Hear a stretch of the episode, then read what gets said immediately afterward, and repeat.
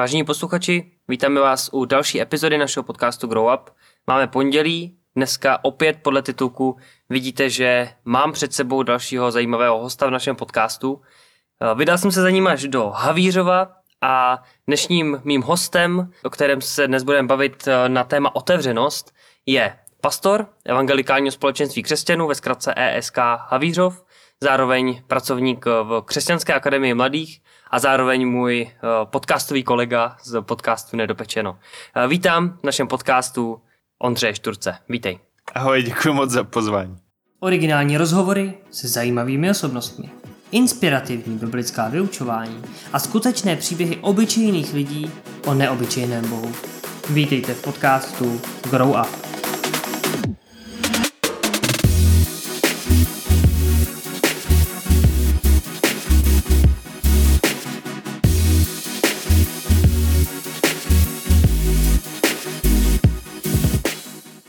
Ondro, když přijde člověk, který o Bohu v životě neslyšel, když přijde poprvé k vám do církve, do ESK v Avírově, jaká věc ho pravděpodobně šokuje? To je dobrá otázka. Myslím si, že to může být i různé podle generace a podle vkusu toho člověka.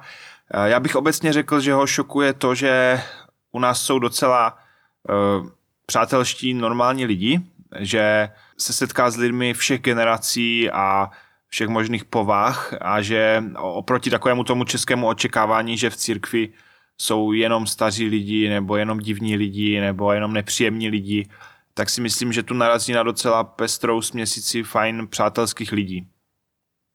Myslím, že spoustu našich posluchačů může tvoje jméno znát z různých možná seminářů na nějakých jako větších křesťanských akcích, ale přesto, uh, mohl by se s nám nějak představit rodina, uh, práce, služba? Já teda jsem z Havířova, drtivou většinu života jsem strávil v Havířově, kromě jednoho eh, půl roku jsem bydlel v Ostravě a rok jsem byl na stáži v Hradci Králové. Eh, původně jsem vystudoval informatiku, bakaláře a teď jsem dostudoval teologii, magistra, eh, praktickou teologii. A rodinu mám manželku Aničku a syna Bertíka a druhý syn je na cestě, ten se narodí v červnu teď 2023. Tak a jo, svoji rodinu mám moc rád, už jsme ženatí, myslím, že kolem 6 let, a to vždycky zapomenu, asi 6 a půl roku. A v životě jsem si dřív nepředstavoval, že budu někdy pracovat v církvi, ale pak se ta možnost u nás otevřela a teď to je takové něco, co bude asi dlouhodobý výhled pro mě, že, že pracuji v církvi plus teda v křesťanské organizaci a, a vidím to tak i na další roky. E, nějaké e, koníčky mám, a teď jsem začal chodit do fitka, do posilovny od ledna, takže doufám, že mi to vydrží. A jinak mám rád eh, dobré kafe a mám rád lidi, rád se setkávám s lidmi, povídám si s nima, poznávám jejich příběhy. Dnešní téma, který máme před sebou, je téma otevřenost. Myšlená je teda otevřenost možná ne jako jednotlivce, eh, i když možná na to ještě dojde řeč, ale ne jako jednotlivce vůči nějakým věcem, ale otevřenost církve, otevřenost církve vůči lidem, kteří v církvi nejsou. A tak moje první otázka je, co v tobě tohleto téma otevřenosti vzbuzuje a co to podle tebe prakticky v církvi znamená? Pro mě to je jedna z klíčových hodnot v církvi nebo z klíčových nastavení. Já, já osobně věřím, že to je i jedna z vlastností, jedna z vlastností Boha, že Bůh, Bůh je vlastně otevřený, dávající, vstřícný, štědrý, že Bůh si nežije sám pro sebe a tak věřím, že by církev tady tu, tu hodnotu nebo prioritu měla odrážet a pro mě to prakticky znamená to, že lidi v církvi si nežijou sami pro sebe, že jim nezáleží jenom na sobě navzájem, ale že vlastně církev je jediná nebo jedna z mála organizací na světě, která eh, existuje pro dobro lidí, kteří v ní ještě nejsou. Že vlastně to, že chceme, aby někdo se mezi nás přišel podívat, aby mezi nás přibyl, uh, že, že to je něco, co by mělo být v jádru jako toho, jak v církvi fungujeme. Že, že chceme poznávat nové lidi, že jsme zvědaví na jejich příběhy, že máme k ním respekt, že nám na nich záleží a že jsme otevření tak, že, se můžou, že můžou cítit vřelost, když přijdou, můžou cítit přijetí, můžou cítit, že že jako nejsou jako divní, když nevěří stejně jako my, nebo nevěří ještě vůbec, tak to je pro mě hodně důležité.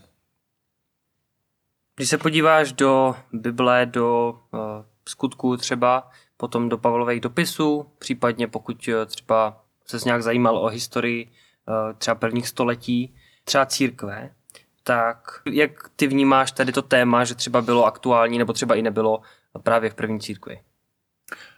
Já na to nejsem odborník, ale několik nějakých takových pozorování jsem, nebo mám. Myslím si, že, to, že ta otevřenost první církvi nebyla taková, my to, my to dneska někdy tak máme na sílu, jakože no tak měli bychom sdílet tu naši víru, nebo měli, mělo by nám záležet na lidech, tak vlastně to jakoby děláme a nějak se v tom snažíme, ale v té první církvi často ten postoj byl prostě Ježíš, Je, Ježíši záležel na lidech, staral se o ně a my jsme jeho následovníci, tak se o ně taky staráme. A nebyla v tom nějaká jako přehnaná strategie, nebo jako by to bylo nějak jako promyšlené, nebo že by se to dělalo proto, abychom ty lidi získali taky jako do církve, ale křesťané to prostě dělali jako bez ohledu na to, jestli z toho něco bude. Jako jsou, jsou, jsou záznamy, myslím, že to je z druhého století, kdy byl mor a uh, křesťané jako sloužili i těm nemocným, kteří umírali, spousta z nich se taky jako nakazila, taky umřeli, ale vlastně jako starali se o ty obyvatele kolem sebe, o tu společnost a dokonce se zachovali nějaké dopisy, kde jako pohančtí nějací místodržící uh, vlastně píšou sobě navzájem a říkají, píšou tam, že vlastně se ne, nedá divit tomu, že se tolik lidí přidává ke křesťanům, protože oni tam vlastně ti, ti pohančtí ti píšou, že my se vlastně nestaráme ani o ty naše vlastní nemocné lidi, ale ti křesťané se o ně starají, že, že jako jim na lidech záleží, tak se nedá divit tomu, že pak lidé se k těm křesťanům přidávají. Takže si, si myslím, že ta, že ta otevřenost kombinovaná se štědrostí, obětavostí, eh, že, eh, že tam byla velká, ale samozřejmě bylo to jako různé církev od církve. I v Pavlových dopisech vidíme, že každá ta církev fungovala trochu jinak. Některé ty sbory určitě měly, nebo společenství měly určitě tendenci se v něčem uzavírat, takže to není jako, že by v prvním století byla dokonalá církev a teď, že bychom byli divní. Církev s tím určitě vždycky bojovala, jak být otevřená a současně jak si udržet nějak jako to, kým je. Mě během toho, co jsi říkal, napadlo, že vlastně si vzpomínám na ten příběh ze skutku, kdy vlastně probíhá ten apoštolský koncil v Jeruzalémě kdy probíhá ten spor o to, jestli je evangelium i pro pohany nebo není, mm-hmm. kdy vlastně vlastně Petr, řekněme, tam zastává tu pozici toho, že evangelium je pro židy a že církev je pro židy, pro ty svoje, pro ten svůj národ, pro tu svoji kulturu, jenom pro to své společenství. Pavel je ten, kdo říká, ne, prostě musíme jít ven, musíme jít na, za těma pohanama. Nakonec jakoby v tom zvítězí jakoby ta touha teda opravdu jít za těma pohanama. Ono i v té církevní praxi potom ty eh, židovský sbory možná se tolik úplně neuchytili a zůstaly fakt ty pohanský, tam ta víra se šířila nejlíp. Ale říkám si, že vlastně uh, to není zase tak tolik jiný možná, než co řešíme my dneska, ne? Nebo... A tam to bylo ještě radikální v tom, že vlastně to bylo nové zjevení od Boha, že uh, jako ti židé, jako Petra a další, oni vlastně vyrostli v tom, že Bůh je tady primárně pro židovský národ a až skrze židy vlastně další lidé jako se o Bohu dozví, ale tehdy bylo běžné, že se člověk musel stát židem, aby mohl taky jako za Bohem. A najednou vlastně Bůh Ježíš svým odkazem tady to změnil a vlastně řekl, tady ta nabídka, tady to je pro všechny a člověk nemusí být žid, aby mohl být následovník Ježíše. A to bylo natolik radikální, jako si představme, že, že najednou bychom teď slyšeli jako zjevení z nebes a Bůh by radikálně změnil něco, čemu věříme. Jo? Mi teď nenapadá žádný jako šílený příklad, ale že by třeba Bůh najednou zavedl mnohoženství nebo něco. Jo? A teď vlastně by to bylo jako úplně proti srsti všemu, čemu jsme, vě, jako proti všemu, čemu jsme věřili, v čem jsme vyrůstali a najednou člověk to musí v sobě předělat. Takže se nedivím, že to bylo těžké pro Petra a pro další. A ale jo, tam tehdy zvítězilo to, že, že Ježíš skutečně zemřel za všechny a že uh, Židé sice měli být světlem všem národům, ale selhali v tom a teď teda je Ježíš tou nadějí. Říkám to možná trochu s nadsázkou, jo, jako takovou light verzi toho, ale, ale říkám si, že vlastně není možná tolik rozdíl, když někdo vyrůstá jako křesťan v církvi, uh, řekněme nějakého tradičního rázu, tak potom možná ta výchova jeho je možná podobná jako ty židovský, ne? Že jako vlastně uh, mm-hmm. si myslí, že ten Bůh jsme jako my to společenství, ta církev, co jsme teďka tady a mm-hmm. vlastně možná když ta církev úplně ne, neapeluje na ty uh, misijní důrazy, tak vlastně nakonec Možná to není tak radikální, ale možná taková ta prvotní jako ten prvotní postoj si myslím, že možná může být jako podobný. No. Mm-hmm. Myslím, myslím, že to je v tom, že každá církev možná trošku jinak vykresluje obraz Boha a charakter Boha a jako buďme k sobě upřímní, jako spousta z církví, spousta církví i s nejlepším úmyslem, jako i v uplynulých desetiletích, staletích vykreslovala Boha jako velmi zkresleně. A na některé věci se přišlo a církve se za to zpětně omluvili. Ale pokud vyrůstáme v něčem takovém a vnímáme Boha jako prostě třeba toho přísného policajta nebo jako toho, kdo jako dal tady nějaký černobílý pohled na svět a my ho teď máme jako držet a jako držet tu jako správnou víru a být schovaní. A teď vlastně, když tom člověk vyrůstá a jako funguje mu to, dává mu to smysl, tak najednou jako ve 20, ve 30 si ten pohled na Boha změnit, že vlastně Bůh jako je jiný, že, že je milující, že je laskavý, že je otevřený, že, že ty věci nejsou tak černobílé, jak, jak někdy jako si myslíme, tak to může být hodně těžké. Ale každý z nás v tomhle musí mít otevřenost, protože jako všichni z nás jsme na cestě. A pravda je jenom u Boha, my se pouze k Bohu vztahujeme a poznáváme ho, takže eh, jako lehce se ukazuje na tradicionalistické církve nebo na sekty, ale jako každý z nás máme věci, ve kterých potřebujeme otevřenost vůbec v tom, abychom jako byli schopni od Boha vnímat, že něco třeba celý život vnímáme blbě a jinak a že se to třeba uvědomíme až ve 40, v 50. Mm-hmm. No a tak pojďme to nějak jakoby pojmenovat, pojďme tomu dát nějakou jako strukturu.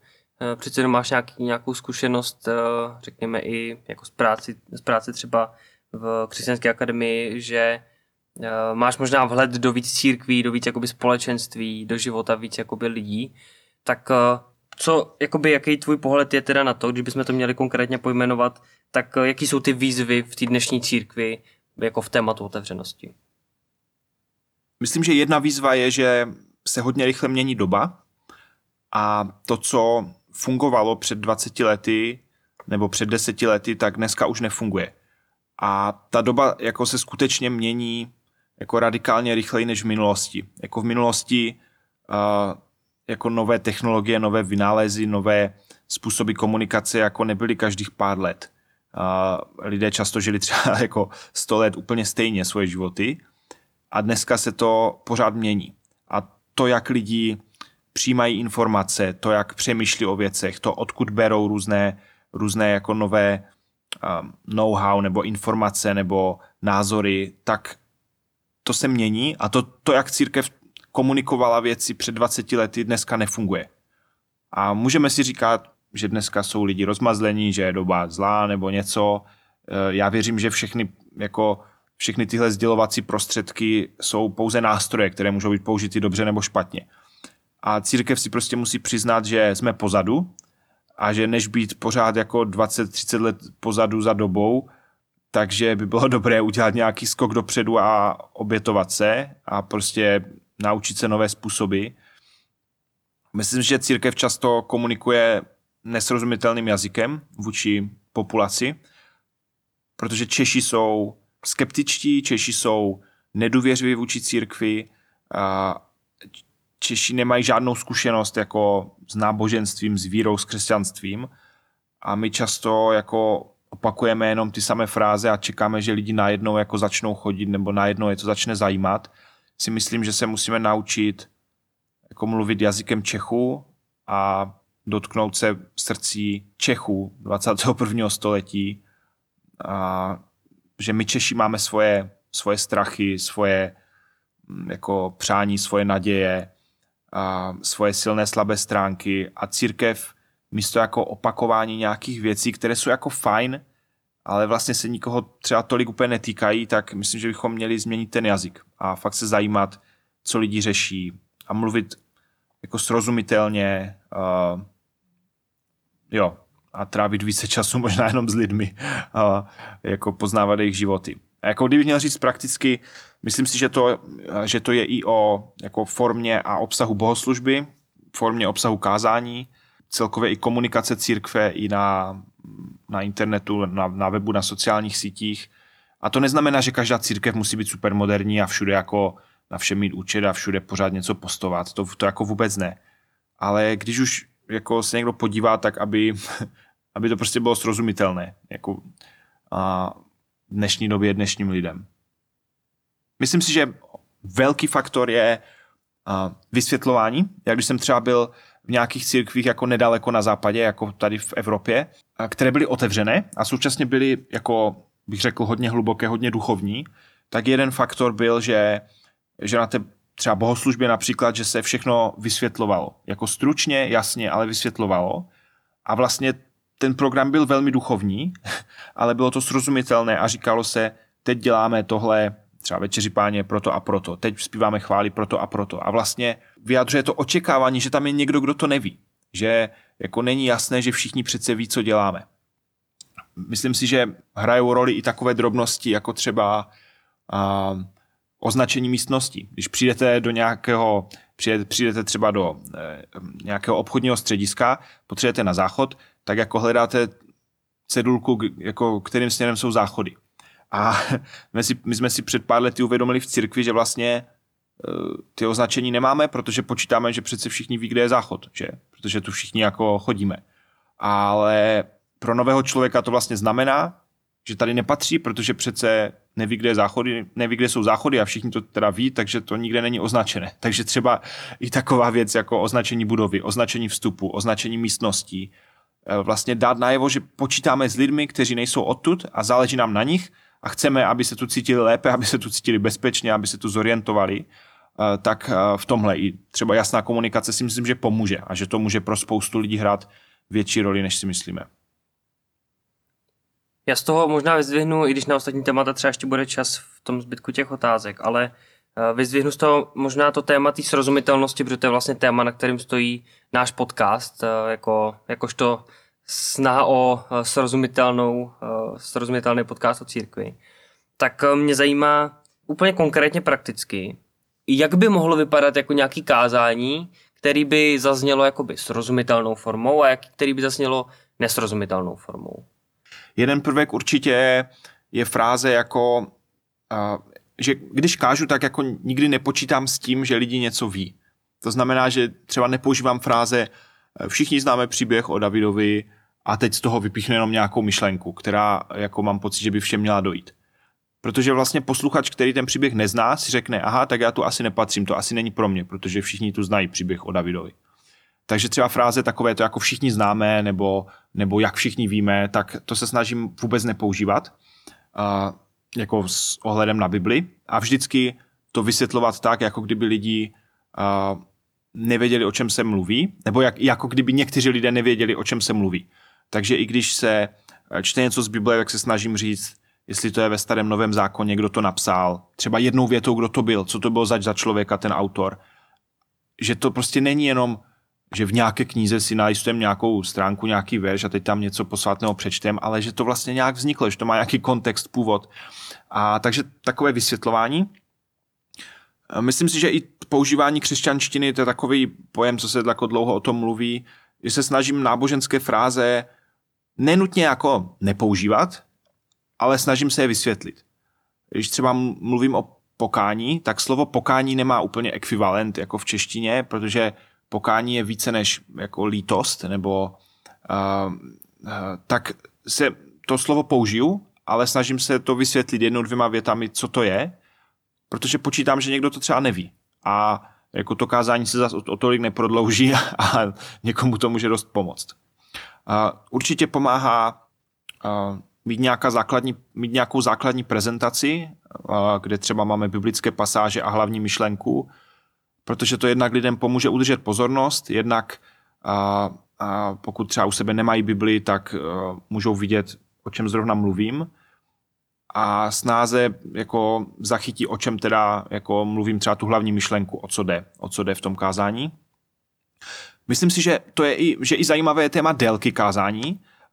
V posledních letech byl takový trend, že se hodně věci zkracovaly, aby to bylo srozumitelnější pro lidi zvenku ale zkracovat se nedá do nekonečna a dneska je zase trend, že lidé jsou ochotní poslouchat delší věci, pokud to stojí za to, pokud to má smysl. Takže si myslím, že u každého kazatele je na něm si najít jako jak dlouho je schopen mluvit uh, jako o něčem, aby, to, aby to jako někam vedlo.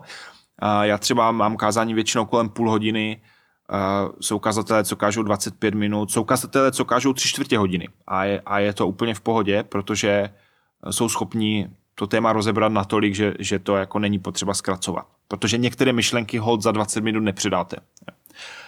Um, další věc, co mě napadá uh, v tom kázání je, uh, když se používají různé uh, ilustrace, metafory, tak se snažím, že vlastně v Bibli mluvil Ježíš k židům, tak používal metafory, které, přirovnání, které oni chápali. Jo? Nepovídal tam v podobenství nic o ananasech, protože tam jako ananasy nebyly. Povídal tam o ovcích a o fících a prostě věcech, které ty lidi znali. A takže dnes, když používám nějaké přirovnání, tak snažím to jako převést i na něco, co lidi dneska znají, co znají z dnešní doby, aby vlastně se jim vytvořila nějaká emocionální vazba k tomu. Příklad by byl Ježíšovo podobenství o, o ztracené minci, jak uh, nějaká ta žena ztratila eh, minci a hledala ji. A potom, když ji našla, jak měla radost a svolala všechny sousedy a tak, tak jako na dnešek se to dá třeba převést, když člověk ztratí kreditní kartu, nebo když ztratí eh, mobil, nebo něco. A že vlastně si to lidem najednou, jako že tam vznikne emocionální spojení mezi že se vlastně překlene most mezi tím biblickým příběhem a tou dnešní dobou. Další věc, která si myslím, že je velmi důležitá, kterou často opomíníme, je humor. Myslím si, že smích vlastně vyjadřuje to, že lidé prožívají nějakou společnou emoci, že ten, kdo řekl něco vtipného nebo ten vtip, takže vlastně se dokáže emocionálně spojit s těmi lidmi, že vlastně vyjádřil něco, co, na co mají nějakou emocionální odezvu a jako komunity, které jsou přátelské, které, ve kterých jsou dobré vztahy, tak se spolu smějou. A myslím si, že i součástí kázání nebo bohoslužby je i humor.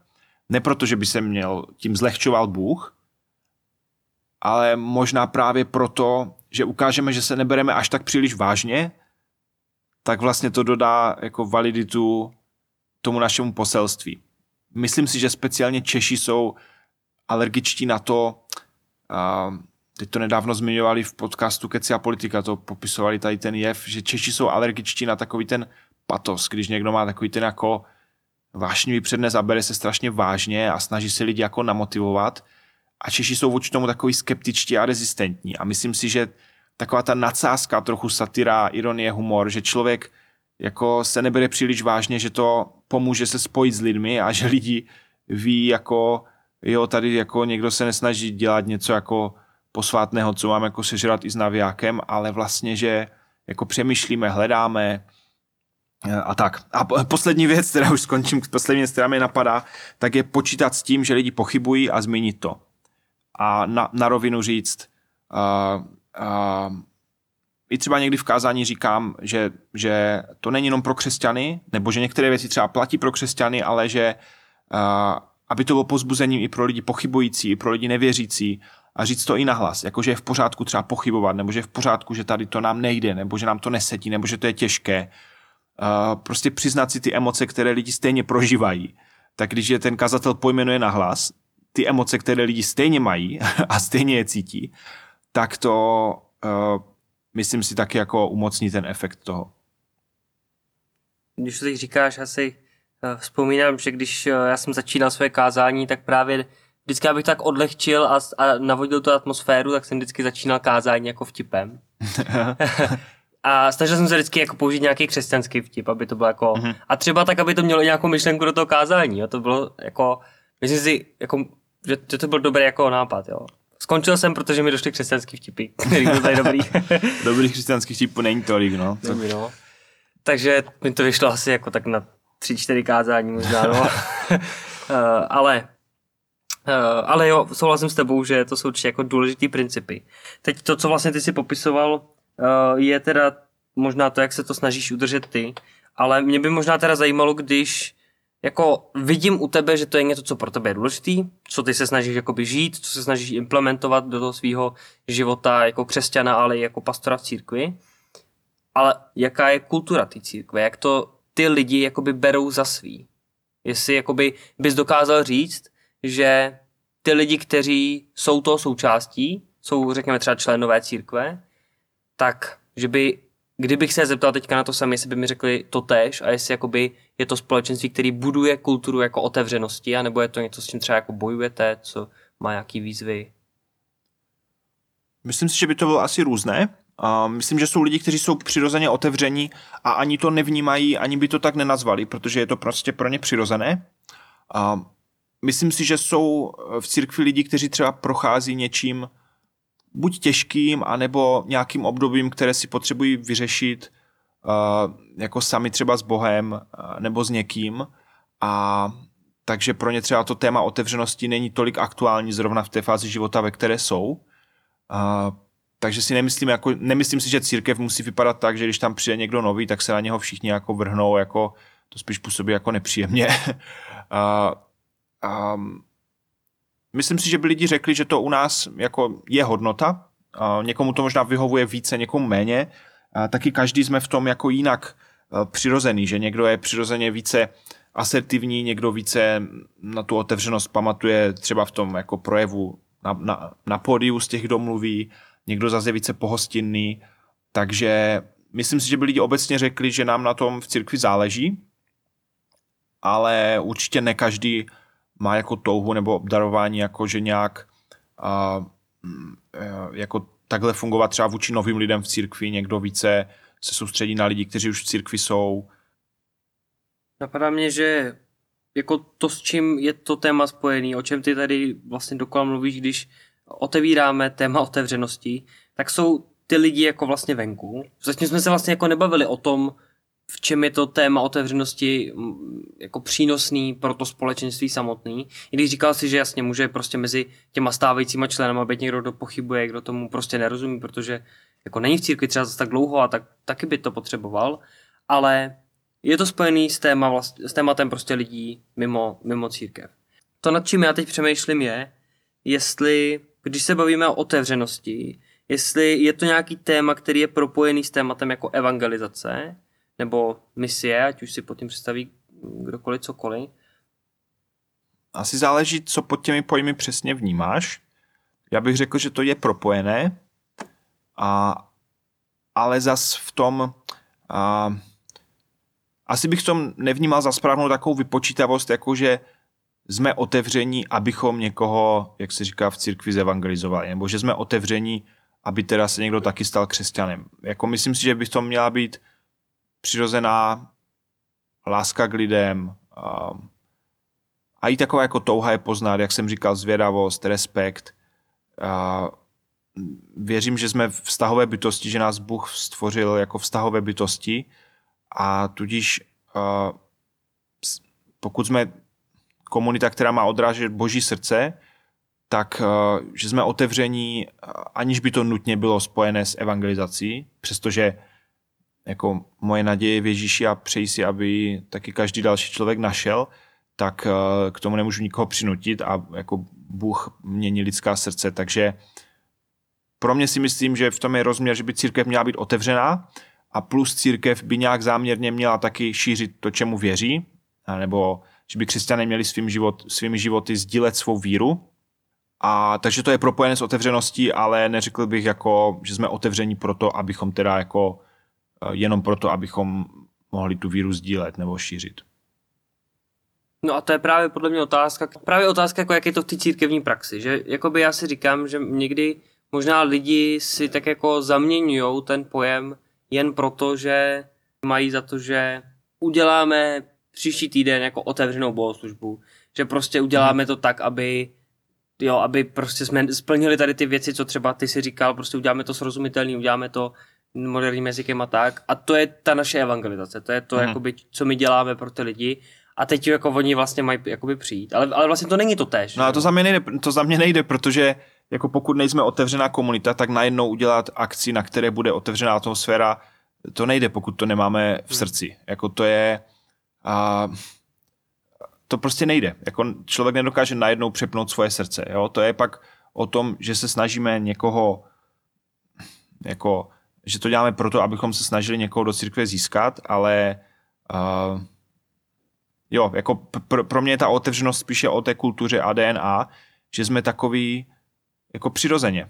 Že, že to není že to není ničím podmíněno, nebo že to není jenom teď a příště zase ne. Což teď může znít možná trošku jako depresivně v tom, že jako eh, když už konečně ten sbor udělá nějaký jako odhodlaný gesto, gesto v tom smyslu, že jako no tak konečně vystoupíme z té komfortní zóny a uděláme něco pro ty lidi venku. Ne, tak, jako to je určitě no. fajn a jako zase něco jiného udělat něco pro lidi venku a něco jiného je jako uh, udělat něco, aby se lidi jako obrátili nebo aby se stali křesťany. Jo. Takže si myslím, že to jako je super dělat, je super se nutit do otevřenosti a, a vymýšlet něco a hledat, protože jak, jako my lidé musíme hledat cesty, jak se navzájem jako propojovat, zbližovat. Takže když církev udělá nějakou iniciativu, tak to je super, to je fajn. Jenom taková ta vypočítavost, že vlastně mě na těch lidech nezáleží, ale protože bych měl, tak teď uděláme něco otevřeného, to, to, mi, to mi úplně nesedí. Jako, a navíc jako, navíc jako lidi, a možná obzvlášť Češi, poznají, když se s nimi bavíte jenom proto, abyste je pro něco získali. Jako Češi jsou alergičtí na to, když je někdo zastaví na ulici a teď po nich chce jako něco podepsat nebo prostě něco si koupit. Jako nás to, nás to otravuje, nám to vadí, protože my chceme, aby se druzí o nás upřímně zajímali, o naše životy, o to, kým jsme, o to, na čem nám záleží a ne, aby nás někdo jenom získával pro nějaký svůj projekt. Takže pokud tam není upřímná láska, upřímný zájem, že toho člověka mám fakt rád, i když nikdy nebude křesťan, tak nevím, jestli se to může někam posunout. Tak teď jako samozřejmě bylo by téma, jak se to teda dá zahrnout do té kultury, do, do toho DNA toho sboru, což je jako myslím otázka, na kterou možná asi jako nemáme ani jeden odpověď, ale uh, tudíž já bych uh, chtěl tu otázku položit tak, co je pro vás FSK uh, jako nějaký nástroj, nebo jaký máte hodnoty, které nějak zabraňují tomu, aby ta církev uzavřela. Jak to prakticky funguje u vás? Tak jedna z našich hodnot je, že, že to se jmenuje Jsme tu pro druhé a to je hodnota, že jako společenství si nechceme žít sami pro sebe. A to neznamená, to může znamenat, že děláme nějaké třeba sociální nebo charitativní projekty, znamená to i, že děláme nějaké jako evangelizační misijní aktivity, nějaké vztahové aktivity, ale nevěříme, že jako smysl církve je ten, že si tu máme žít sami pro sebe a jako čekat, až jako přijde Ježíš nebo až, až jako umřem. Takže to je jedna z hodnot. A myslím, že se to prakticky promítá jednak, jednak, jednak jestli vedoucí jsou v tom vzorem a skutečně to žijou, protože pokud vedoucím na tom nezáleží a, a jako neukazují to svými životy, tak to společenství taky tak nebude žít. A, a pak si myslím, že to je o nastavení jednotlivých ak, a, akcí. A, já bych řekl, že u nás, teď nevím z hlavy, jestli je stoprocentně, ale řekl bych, že neděláme akce exkluzivně pro členy nebo pro křesťany. Jako pokud něco jako církev organizujeme, tak to děláme většinou úplně pro všechny, anebo třeba pro vedoucí. Ale jako když něco děláme, tak chceme, ať ta komunita je otevřená, ať je transparentní, ať lidi můžou vidět, jako, jak žijeme, na čem nám záleží. Um, jo, tak to mi tak ve stručnosti napadá. Myslím, že o tomhle tématu bychom se mohli bavit jako hodně dlouho a že je hodně jako oblastně, který se můžeme podívat. Já bych v jedné otázce chtěl eh, aspoň, aspoň malinko nakousnout ještě téma otevřenosti, jako ale v, jiném, v jiné oblasti. A to je otevřenost eh, vlastně jakoby názorů, možná otevřenost jako různých přístupů, nebo otevřenost možná jako liberalitě, nebo jo, co je záleží s čím, co zrovna jakoby přichází. Protože pokud jsme otevřený jakoby novým lidem, který nějak narušej ten náš jako smrádeček toho našeho domova, když bych to tak měl říct, jo, že prostě uh-huh. přijdou a něco, něco si přinesou, tak je to určitá jakoby hrozba pro to, co jako nás spojuje, co možná, jaký máme prostě už zajetý koleje, tradice a tak dále. Čili v čem v církvi vy hledáte balans mezi nějaký, nějakou teda otevřeností, pluralitě těch různých názorů a přístupů a přitom jako udržujete nějaký pevný přesvědčení, ukotvení ve víře a tu hloubku uh, možná a nějaké věci, přes které jako zdravě nejede vlak. A to je moc dobrá otázka. Já bych ještě doplnil ten úvod, eh, protože vlastně každý nový člověk, který do církve přibyde, tak tu církev změní, protože církev se skládá z lidí a s každým novým člověkem tam přijde nový názor, nový pohled a takže když nám do církve přibyde deset nových lidí, tak přirozeně i formování názorů, postojů, jak ta církev vypadá, se změní, protože vlastně počítáme i s těmi novými lidmi, nerozhodují všechno pořád jenom ti, ti staří, nebo nedělá se všechno jenom pořád podle těch, kteří tam jsou nejdéle. Um, to je docela zajímavá, složitá otázka. A já asi se v tom snažím, když se s někým bavím a máme rozdílné názory, pro mě je rozhodujících několik takových faktorů, které přepínám.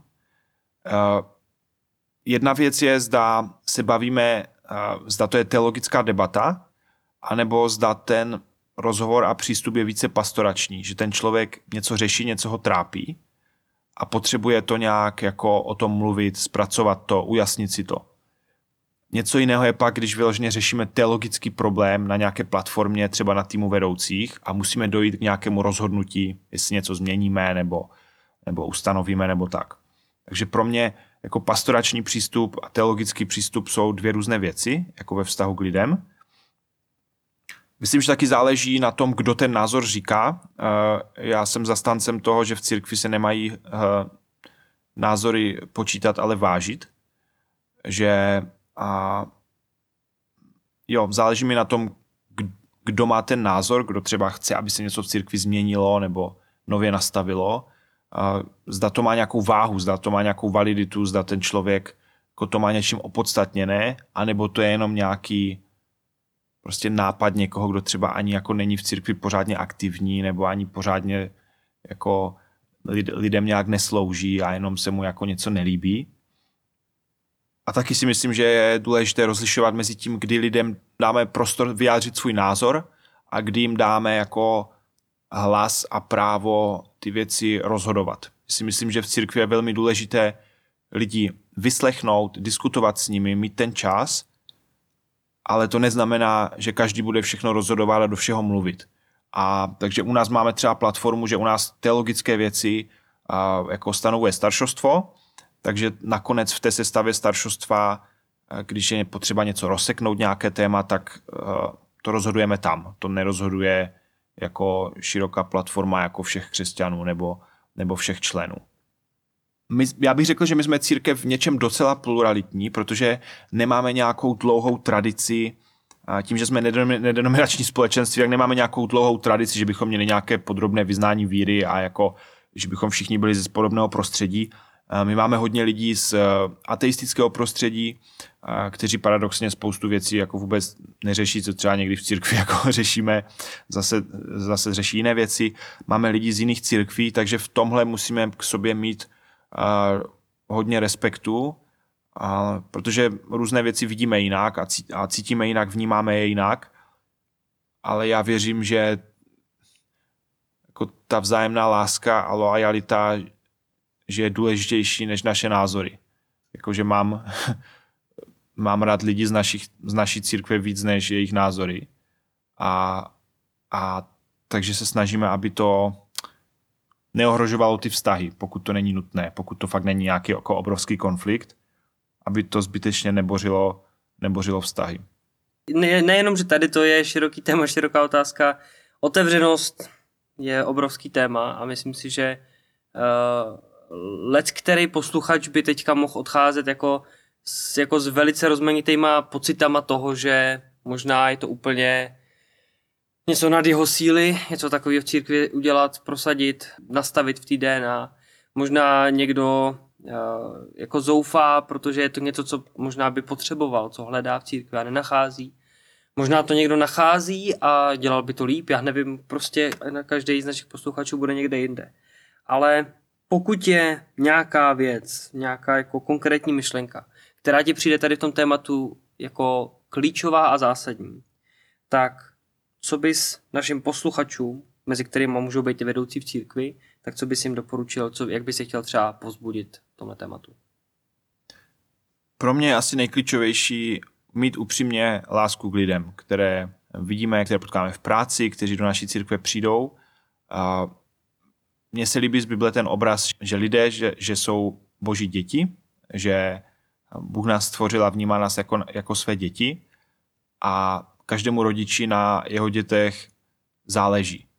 A když mezi těmi dětmi vidí nějaký konflikt nebo vidí někdo, že ubližuje jeho dětem nebo je lhostejný vůči ním, tak, eh, tak ho to mrzí, protože mu na těch dětech prostě záleží, protože prostě jsou.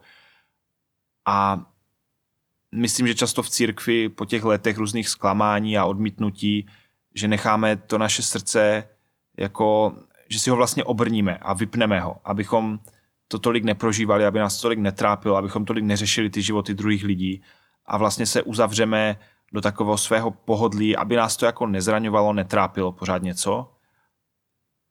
Takže za mě, možná, jako nevím, jestli výzva nebo pozbuzení, tak je jako modlit se za to, trávit čas s lidmi, se kterými třeba by nás vůbec nenapadlo ho trávit, udělat si v životě prostor, čas na lidi, kteří nejsou v naší bublině, kteří nejsou v naší církvi a poznávat je a vlastně hledat znovu tu lásku k ním. To, že nám na těch lidech záleží. A ne nějak tak jako vágně obecně, jako že mám rád všechny lidi nebo tak, ale že skutečně, když lidi, s lidmi jsme, když s nimi mluvíme, takže že si jich vážíme, že je máme rádi, že pro ně chceme to nejlepší, že jsme ochotní pro ně něco obětovat. A myslím si, že i skrze to lidé potom na nás uvidí, že žijeme s Ježíšem, že proměňuje, proměňuje náš život a možná to bude mnohem větší jako svědectví o, uh, o Kristu a o Bohu, než, než nějaké jakoby promyšlené programy v církvi. Takže mít lásku k lidem, hledat ji, obnovovat ji, nechat se zase znova zraňovat nebo odmítnout a jako vztahovat se k tomu, jak Bůh vnímá nás lidí. Mým hostem v dnešní epizodě podcastu Grow Up byl pastor evangelikálního společenství křesťanů v Havírově, pracovník Křesťanské akademie mladých a podcastový kolega Ondřej Šturc. Ondro, já ti moc děkuji za, Děkuji. za tvůj čas a díky i za spoustu podnětných myšlenek, který jsi s náma sdílel. Bylo mi ctí, děkuji moc za pozvání, bylo to moc fajn. Pokud se vám dnešní epizoda podcastu Grow Up líbila, budeme rádi, když zvážíte sledování našeho instagramového účtu Grow Up Tripolis, případně pokud doporučíte tuto epizodu některému z vašich známých. My se na vás budeme těšit u dalšího podcastu v pondělí anebo v pátek. Mějte se krásně a naslyšenou.